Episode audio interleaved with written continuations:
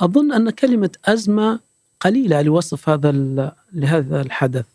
آه، عندما تتكلمي عن معدل خصوبة 1.3 آه، فأنت تتكلمي عن يعني عن تراجع للسكان. وعملية الإحلال ستكون عملية صعبة وشاقة لكل من يريد أن يغير السياسة.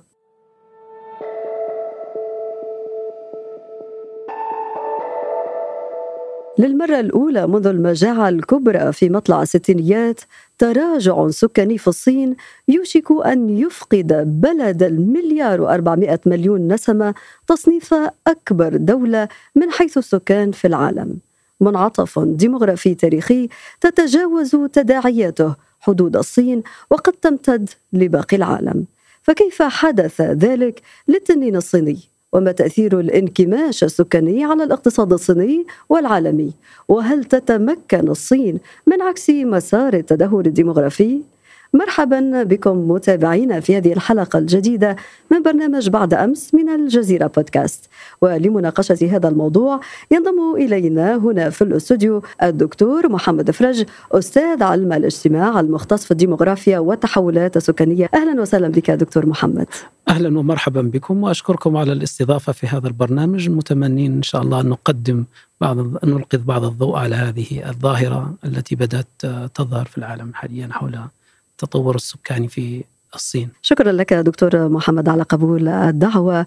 قبل أن نبدأ النقاش في هذا الموضوع الذي أثار الكثير من الجدل وأسال الكثير من الحبر حول الديمغرافيا الصينية بعد إعلان هذه الإحصائيات سؤال يحيرني في الحقيقة وهو متى تكون الزيادة السكانية مطلوبة؟ ومتى يجب أن ندرس هذه الزيادة وباتجاه النقصان والبحث عن أسباب كل هذه التغيرات؟ التغيرات؟ الحقيقة السؤال فعلا هو آه، محير ليس لك فقط ولكن أيضا لكثير من الباحثين والمهتمين والمختصين في الديموغرافيا وكذلك في شؤون الاقتصاد آه، فهناك جدل حول آه، متى تكون الزيادة السكانية مفيدة ومتى تكون الزيادة السكانية لصالح التقدم الاقتصادي والتقدم الاجتماعي ومتى تلعب دور معاكس لذلك والحديث ليس فقط عن الزيادة السكانية بشكل عام ولكن نتكلم عن الزيادة السكانية لفئة محددة وهي فئة النشطة التي تقع ما بين 15 15 آه، عاما إلى 64 عاما. وهذه آه، الفئة التي يعول عليها في إعالة بقية الفئات الأخرى التي تكون قبلها أو الفئات التي تكون بعدها من كبار السن أو صغار السن. فإذا كانت هذه الفئة حصل فيها زيادة عادة آه، تنعكس إيجابيا على النمو الاقتصادي وعلى التطور الاقتصادي في المجتمع. والعكس إذا أصاب هذه كتلة تآكل ونقص فسنلاحظ تراجع في المستوى الاقتصادي وتراجع في مستوى الدخل وفي آه، النمو الاقتصادي في الدولة. يعني هي مسألة نسبية ترتبط بالكثير من العوامل المرتبطة بهذا المجتمع المعني بهذه الزيادة أو بهذا النقص في عدد هذه الشريحة التي ذكرتها وهي الشريحة الناشطة. وكذلك لا شك هناك عوامل خارجية وهو ما جعل العالم كل اليوم يهتم بهذا التراجع السكاني في الصين. قبل مناقشة أسبابه وتداعياته دعنا دكتور محمد نرسم آه، خارطة للتركيبة السكانية في الصين؟ الصين الحقيقة شهدت آه، عدد من المراحل من التطورات السكانية آه، ولكن حتى لا نرجع إلى التاريخ كثيرا نبدأ مثلا ب 1960 سنلاحظ أن الصين بدأت في ذلك الوقت بعدد سكان ما بين 1950 1960 بدأت بحوالي 500 مليون نسمة وزادت إلى 600 آه، مليون نسمة أو تزيد قليلا 660 مليون نسمة تقريبا في 1960 وبعد ذلك شهدت الصين طفرة كبيرة في الزيادة السكانية آه، خصوصا مع 63 آه، وبدأ يعني عدد السكان في التزايد. توقعات العلماء والخبراء في ذلك الوقت كانت بمثابة نقص الخطر لهذا التطور الذي سيحصل أو التوقعات السكانية التي ستحصل في الصين. آه ولو قارنا ما بين 1960 إلى 2021 حسب إحصائيات البنك الدولي سنجد أن عدد السكان زاد بمعدل تقريبا أكثر من مليار نسمة أو تقريبا مليار نسمة.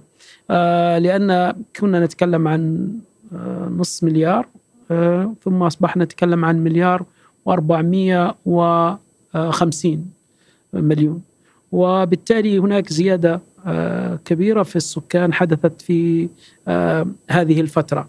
إذا ما نظرنا إلى هذه التركيبة السكانية بعين مجهرية أكثر وحاولنا فهم خصائص هذه التركيبة سنلاحظ أن هناك جملة من الملاحظات أو جملة من ال من ال من النقاط التي يمكن أن نخرج بها آه، من خلال إمعان النظر في هذه التركيبة. على سبيل المثال سنلاحظ أن تفوق الذكور على الإناث.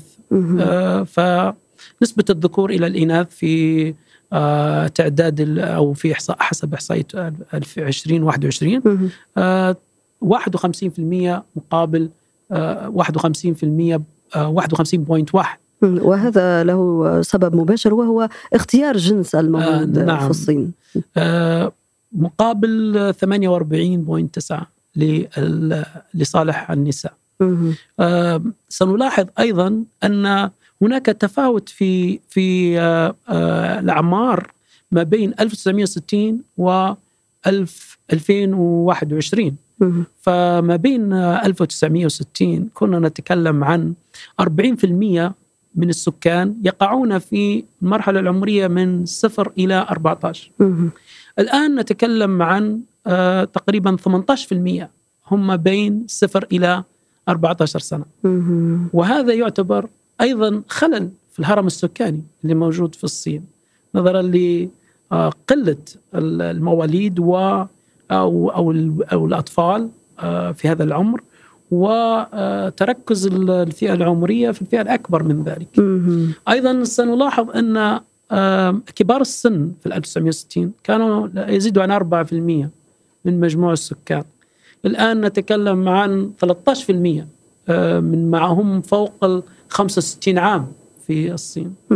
الحقيقة الخصائص الديموغرافية للمجتمع الصيني واضح أن فيها تغير كبير جدا وهذا التغير هو الذي بدأ يدق ناقوس الخطر عند أغلب المختصين والمهتمين في آه، الديموغرافيا يعني في المجتمع الصيني. قلت خلل ديموغرافي تحدثت عن ناقوس خطر فيما يتعلق بالتركيبه السكانية للصين، فهل بلد المليار و400 مليون نسمة هو اليوم في أزمة ديموغرافية؟ آه، أظن أن كلمة أزمة قليلة لوصف هذا لهذا الحدث.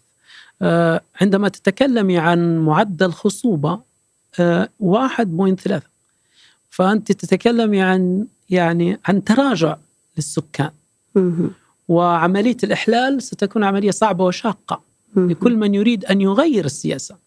ف يعني آه، بعد ما كانت الخصوبة تصل إلى سبعة لدى المرأة الصينية في الستينات تصل الآن إلى واحد فاصلة ثلاثة.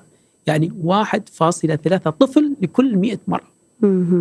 بعد ما كان تصل إلى سبعة طفل لكل مرأة 100 مرأة. الآن تتكلم عن 1.3 يعني نحن نتحدث عن منعطف ديموغرافي خطير في الصين. ما الذي أوصل الصين إلى هذه الأرقام وهذه المؤشرات؟ آه هو الحقيقة آه هناك عديد العوامل التي آه, كان لها تأثير وسواء مباشر أو غير مباشر فيما وصلت إليه الصين اليوم. وإذا نظرنا إلى التراث النظري لتفسير التغيرات الديموغرافية على مستوى العالم أو التحولات الديموغرافية على مستوى العالم سنجد هناك بعض المنظرين الذين حاولوا تفسير هذه التغيرات من خلال آه، آه، قراءة ما حصل في الانفجار السكاني العظيم الذي رافق الثورة الصناعية آه، في منتصف القرن الثامن عشر ما لحقه بعد ذلك وحاولوا إسقاط هذه التجربة من خلال نسق نظري على عديد المجتمعات. فلاحظوا أن هناك علاقة ما ما بين التنمية الاقتصادية والنمو الاقتصادي وما بين آه، آه، انخفاض الخصوبة لدى المرأة وتراجع السكان. فهناك من يرى أن مجتمعات ما قبل الحداثة تتميز بارتفاع في حالة الوفيات وارتفاع في الولادات. مجتمعات ما بعد الحداثة تميزت بانخفاض في الوفيات وارتفاع وانخفاض في الولادات نفس الشيء. وبالتالي هناك عديد التفسيرات الحقيقة بشكل عام يعني على مستوى العالم والصين ليست بمنجأ من هذه التفسيرات أو من هذه التغيرات. ولكن ما هي النقطة الرئيسية التي أوصلت الصين إلى الحديث اليوم عن تراجع نعم. في السكان وأثار كل هذا الجدل على المستوى العالمي؟ آه الصين لها خصوصية فيما تبعته من سياسات. آه الحقيقة كان هناك انتباه لدى القيادات الصينية لأهمية آه التحكم في الزيادة السكانية. وبدأ ذلك مبكرا. يعني بدأت حتى في تقريبا في الثمانينات قبل الثمانينات يعني في السبعينات بدأت أول مرة بشكل طوعي واختياري أن يدخل المواطنون في عملية تنظيم الأسرة وتحديد النسل. ثم بعد ذلك في 1980 وتحديدا في سبتمبر. آه، صدر بيان من من الحكومة ومن الحزب الحاكم في ذلك الوقت بتعميم هذه السياسة على كافة الأراضي الصينية. فالحقيقة كان في البداية عندما كانت المسألة طوعية كانوا يرفعوا في شعارات. من بينها آه، طفل واحد مناسب. طفلان آه، غير مرغوب ثلاثة ممنوع. ثم بدا شعار آخر يرفع لاحقا طويلا آه، آه، صغيرا. لاحقا بمعنى تأخير الإنجاب. وبعد ذلك آه، تطويل فترات أو تباعد الفترات ما بين الإنجاب. ثم حجم الصغير للأسرة. وشكلوا لجان على مستوى المقاطعات للدعاية لهذه السياسة. ثم بعد ذلك عندما في 1980 صدر هذا التعميم أصبح الزاما على المواطنين الامتثال لفكرة الطفل الواحد داخل المجتمع.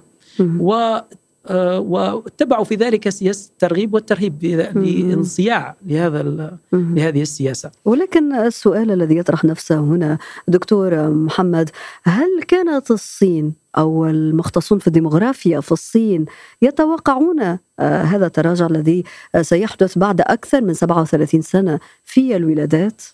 يجب أن نضع في حسابنا آه، النظام السياسي الصيني والطريقة التي يتعامل بها مع آه، تطبيقه للقرارات.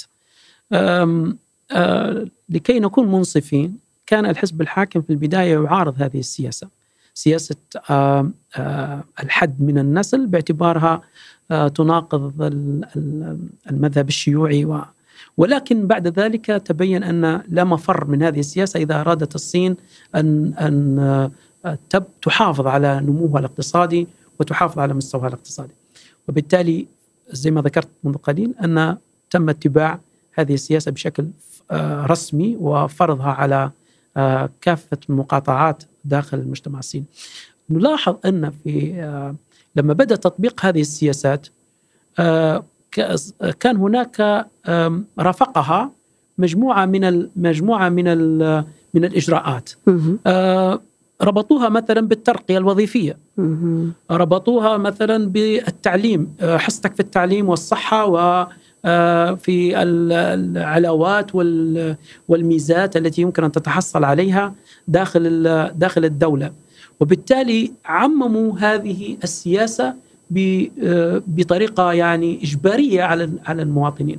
المرأة التي تنجب أكثر من طفلين يتم تعقيمها بشكل إجباري. يعني كثير من الدراسات تتكلم عن حالات إجهاض وصلت إلى 400 مليون حالة إجهاض طيب لماذا قصرية. لم يتم دق ناقوس الخطر منذ تلك الفترة حتى يتم يعني اتخاذ إجراءات استباقية قبل أن تصل الصين إلى هذا التراجع آه هو في الحقيقة بدأ في نوع من التخفيف من هذه السياسة. في آه خصوصا في بعض المناطق اللي هي المناطق الريفية لأنه شهدت مقاومة هي الحقيقة هذه السياسة في المناطق الريفية. وبدأ آه، في فكرة آه، طفل ونصف. يعني إذا كان الطفل الأول بنت يسمح لك بأن آه، تنجب الطفل الثاني. إذا كان الطفل الأول معاق يسمح لك أن تنجب طفل آخر. لبعض الطوائف أو ما يسمى بالعرقيات سمح لها بأن يكون لديهم فرصة لإنجاب أكثر من طفل. وبدأت يعني سياسة التخفيف تدريجيا في منذ عام 2000 تقريبا. إلى أن وصلنا إلى مرحلة التخفيف النهائي ورفع سياسة الطفل الواحد في الصين نعم وصلنا إلى ذلك في عام 2016 عندما أعلن عن عن السماح بالطفل الثاني. وفي عام 2021 يسمح بالطفل الثالث. آه لكي يرفع نهائيا آه هذا النظام وتشهد الصين يعني نقلة. لتغيير سياستها التي استمرت منذ 1980 إلى 2016 وهي تتبع هذه السياسة. ولكن دكتور محمد هذا لم يحدث. لماذا لم تجني الصين ثمار هذه الجهود المبذولة من أجل تخفيف الإجراءات وتشجيع السكان الصينيين على الإنجاب؟ آه، أعتقد أن هذا السؤال مبكر آه، لأن أمر استمر أو سياسة استمرت لمدة طويلة أكثر من 30 سنة ثم أو 40 سنة تقريبا فعندما تريد أن أن تعيد آه، الساعة إلى الوراء أو عقارب الساعة آه، هذا أمر يحتاج إلى وقت حتى يمكننا رصد أي تغيير في هذه السياسة. آه، وأيضا هناك يعني تغيير القيم وتغيير الثقافة لمجتمع استمرت أو تواصلت عملية تغيير أفكاره لمدة طويلة يحتاج إلى إلى فترة من الزمن.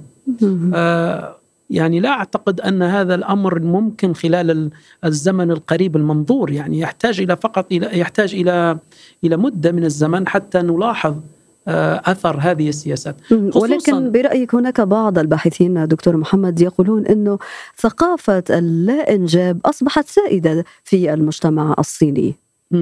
أتفق معهم في جزء من هذه الفكرة وهي تشجيع الحكومة آه، لفترة طويلة للأسر الصينية لتقليل عملية الإنجاب أثر بشكل آه، على على على مفهوم تصور الأسرة أصلا. وأيضا على قيمة الطفل في الأسرة وأهمية الطفل أساسا. وبالتالي أصبح قيمة الطفل محدودة أو أو آه، ضعيفة.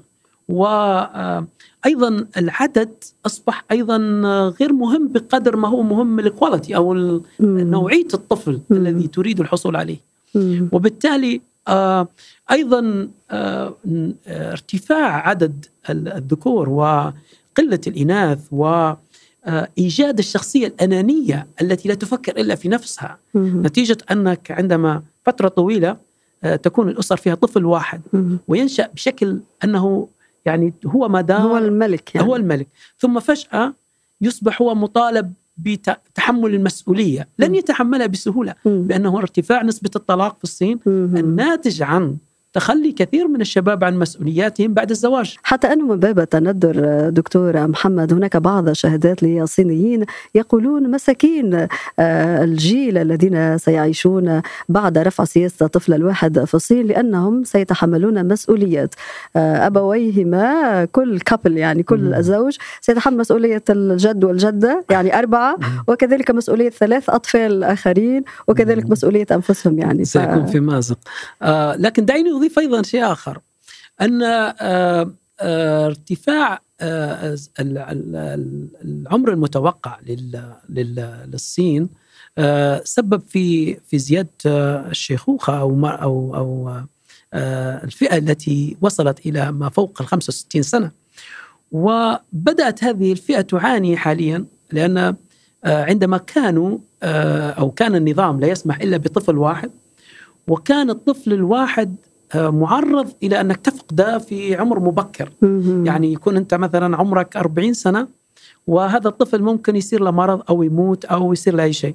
فأنت يعني وجدوا أن 6% من الأسر الصينية تفقد الطفل الواحد وتفقده في مرحلة لا لا تستطيع تعويضه بعد ذلك. لدرجة أنهم يعني في الألف في 2012 عملوا نفس يعني شبه مظاهرة يعني للكبار السن احتجاج لدى الحكومة بأنهم آه، انصاعوا ل آه، ودفعوا ثمن. ودفعوا ثمن ويطالبون بالتعويض مم. انهم فقدوا أطفالهم ولا يمكنهم الآن الإنجاب. الإنجاب ويحتاجون إلى معيل وبالتالي اقترحوا أن تكون هناك بعض الإدارات أو الجهات التي ترعى هؤلاء الأشخاص الذين كانوا أوفياء لهذه السياسة ولكنهم في المقابل آه، يعني يا دكتور محمد نحن أمام حصاد لأكثر من ثلاثة عقود لسياسة الطفل الواحد في الصين آه، غيرت ثقافة مجتمع بأكمله يعني أدت إلى زيادة الشيخوخة في هذا المجتمع الذي يسعى إلى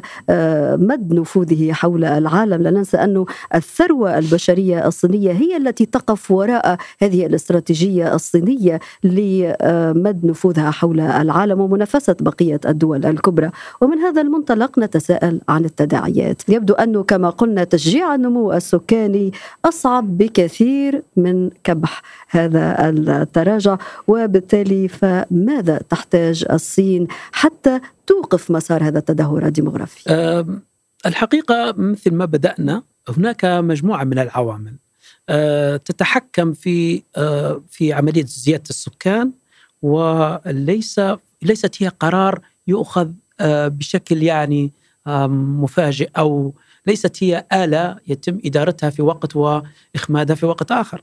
آه، تحتاج العملية إلى تضافر جملة من العوامل لكي آه، تعود عملية الخصوبة في المجتمع وزيادة الطبيعية إلى معدلاتها. تحتاج أيضا يعني إلى مراعاة التغيرات التي تحصل حول العالم. يعني مثلا من بين القضايا التي طرحت ل آه ل آه يعني لمناقشة هذا الموضوع وهو آه مسألة تمكين المرأة وقوة المرأة وتدخل المرأة في عملية الإنجاب. و يعني طرحت نفسها بقوة أثناء حديثهم عن كيف يمكن أن نعدل من سياسة الإنجاب مرة أخرى وكيف نشجع المرأة على أن تكون صاحبة قرار في هذا الموضوع وتشجع عليه أكثر لأنهم وجدوا أن هذا القرار يعني أصبح مشاركة ما بين الرجل والمرأة ولم يعد هو قرار رئيس الأسرة اللي هو الرجل كما كان في السابق. وربما وب... هذه مهمة صعبة في ظل تراجع عدد الإناث مقابل, مقابل تزايد عدد نعم. الذكور آه، أيضا هناك بعض الفئات داخل الصين أو بعض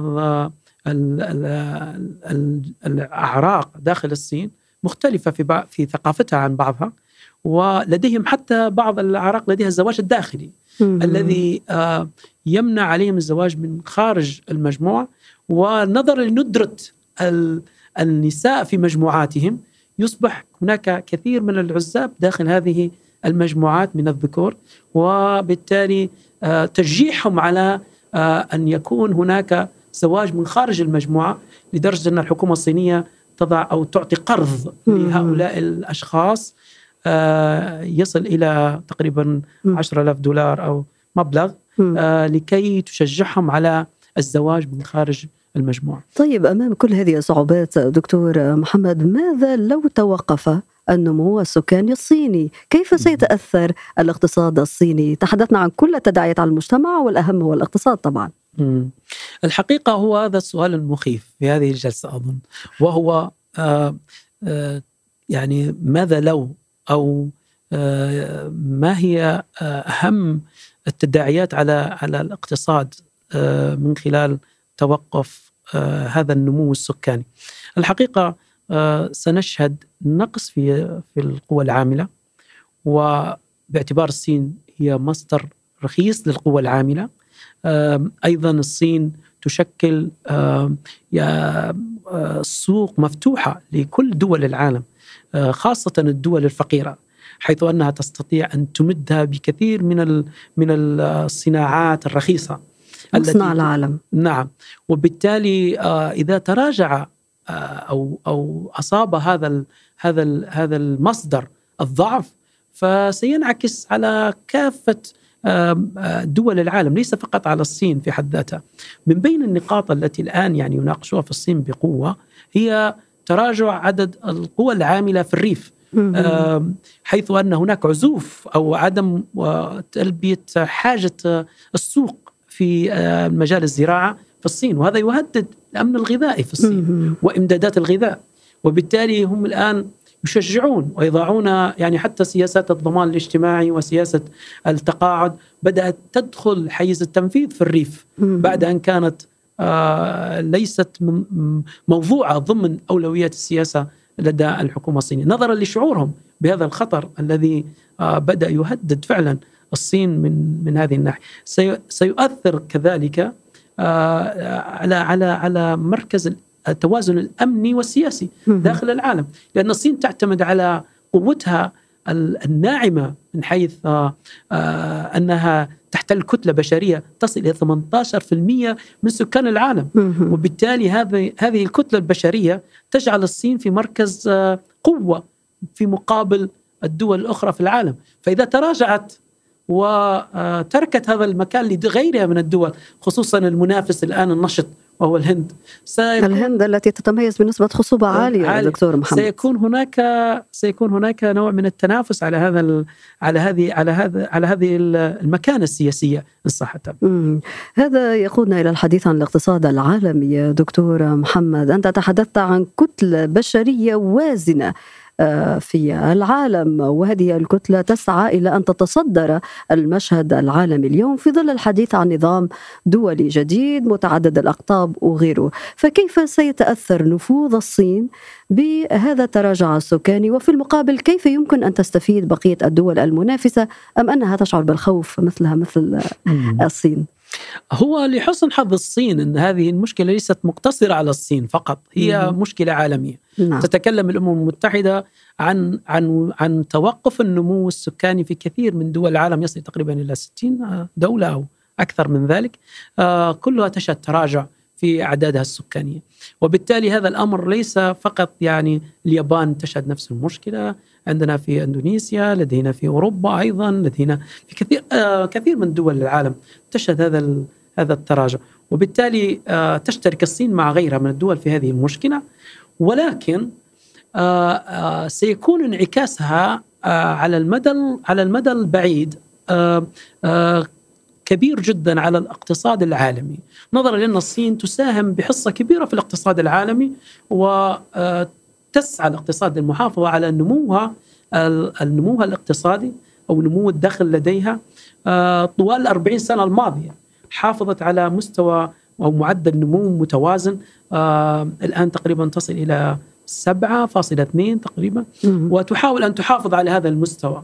لكن في ظل هذا التراجع سيؤدي ذلك إلى إلى إلى تراجع أيضا النمو الاقتصادي العالمي ليس فقط في الصين فأنت كما تعلم أن العالم تحول إلى قرية. أي تغير يحدث في أي منطقة في العالم سيؤدي ويلقي بظلالة على بقية المناطق الأخرى. يعني الحرب في أوكرانيا أدت إلى ارتفاع أسعار في في مصر وفي آه، البلاد العربية. وهكذا يعني أي تعديل أو تغيير أو آه، أصبحنا عالم مترابط لا نستطيع أن أن نعزل أي جزء منا عن الآخر. لا نستطيع أن نفصل ما يحدث في الصين عن ما يحدث في أوروبا أو ما يحدث في روسيا أو ما يحدث في جنوب القارة. إذا يعني أزمة التراجع السكاني ليست أزمة الصين وحدها بما أن انعكاساتها لن تقتصر فقط على المجتمع الصيني والاقتصاد الصيني وإنما أيضا تدق نقوص الخطر بالنسبة لباقي اقتصادات العالم وفي مقدمتها الدول الكبرى. دعيني أضيف أيضا أن العالم يجب أن لا يقف في موقف المتفرج أمام هذه المشكلة. يجب أن يساعد الصين لكي تعبر هذه الأزمة أو هذه المشكلة. ولا يكون موقف دول العالم آه، أو المنافسين للصين هو دور سلبي لأنه سينعكس عليهم أيضا ذلك. لأن الصين توفر لهم ملاذا امنا لاقتصادياتهم وتوفر لهم يد عاملة رخيصة وتوفر لهم أسواق أو سوق كبير للاستهلاك. للبضائع والمنتجات حتى لدول أخرى وبالتالي لما أنت آه، لما يكون هذا آه، هذه الدولة تعاني من من مشاكل فلا آه، لا لا يجب أن تقف الدول العالم الأخرى تصطف في جانب مقابل لها وتحاربها أو تستغل هذه الفرصة. ولكن هذا الخيار الذي تحدثت عنه أن لا يبقى العالم يتفرج على أزمة الصين الديمغرافية يبدو أنه صعب جدا في عندما نتحدث عن لعبة المصالح عن التنافس الدولي على النفوذ حول العالم الدكتور محمد فرج أستاذ علم الاجتماع المختص في الديمغرافيا شكرا جزيلا لك على هذه الحلقة المفيدة والممتعة عفوا وأشكركم جزيلا على الاستضافة وحسن إدارة الحلقة. شكرا لكم متابعينا كان هذا بعد أمس.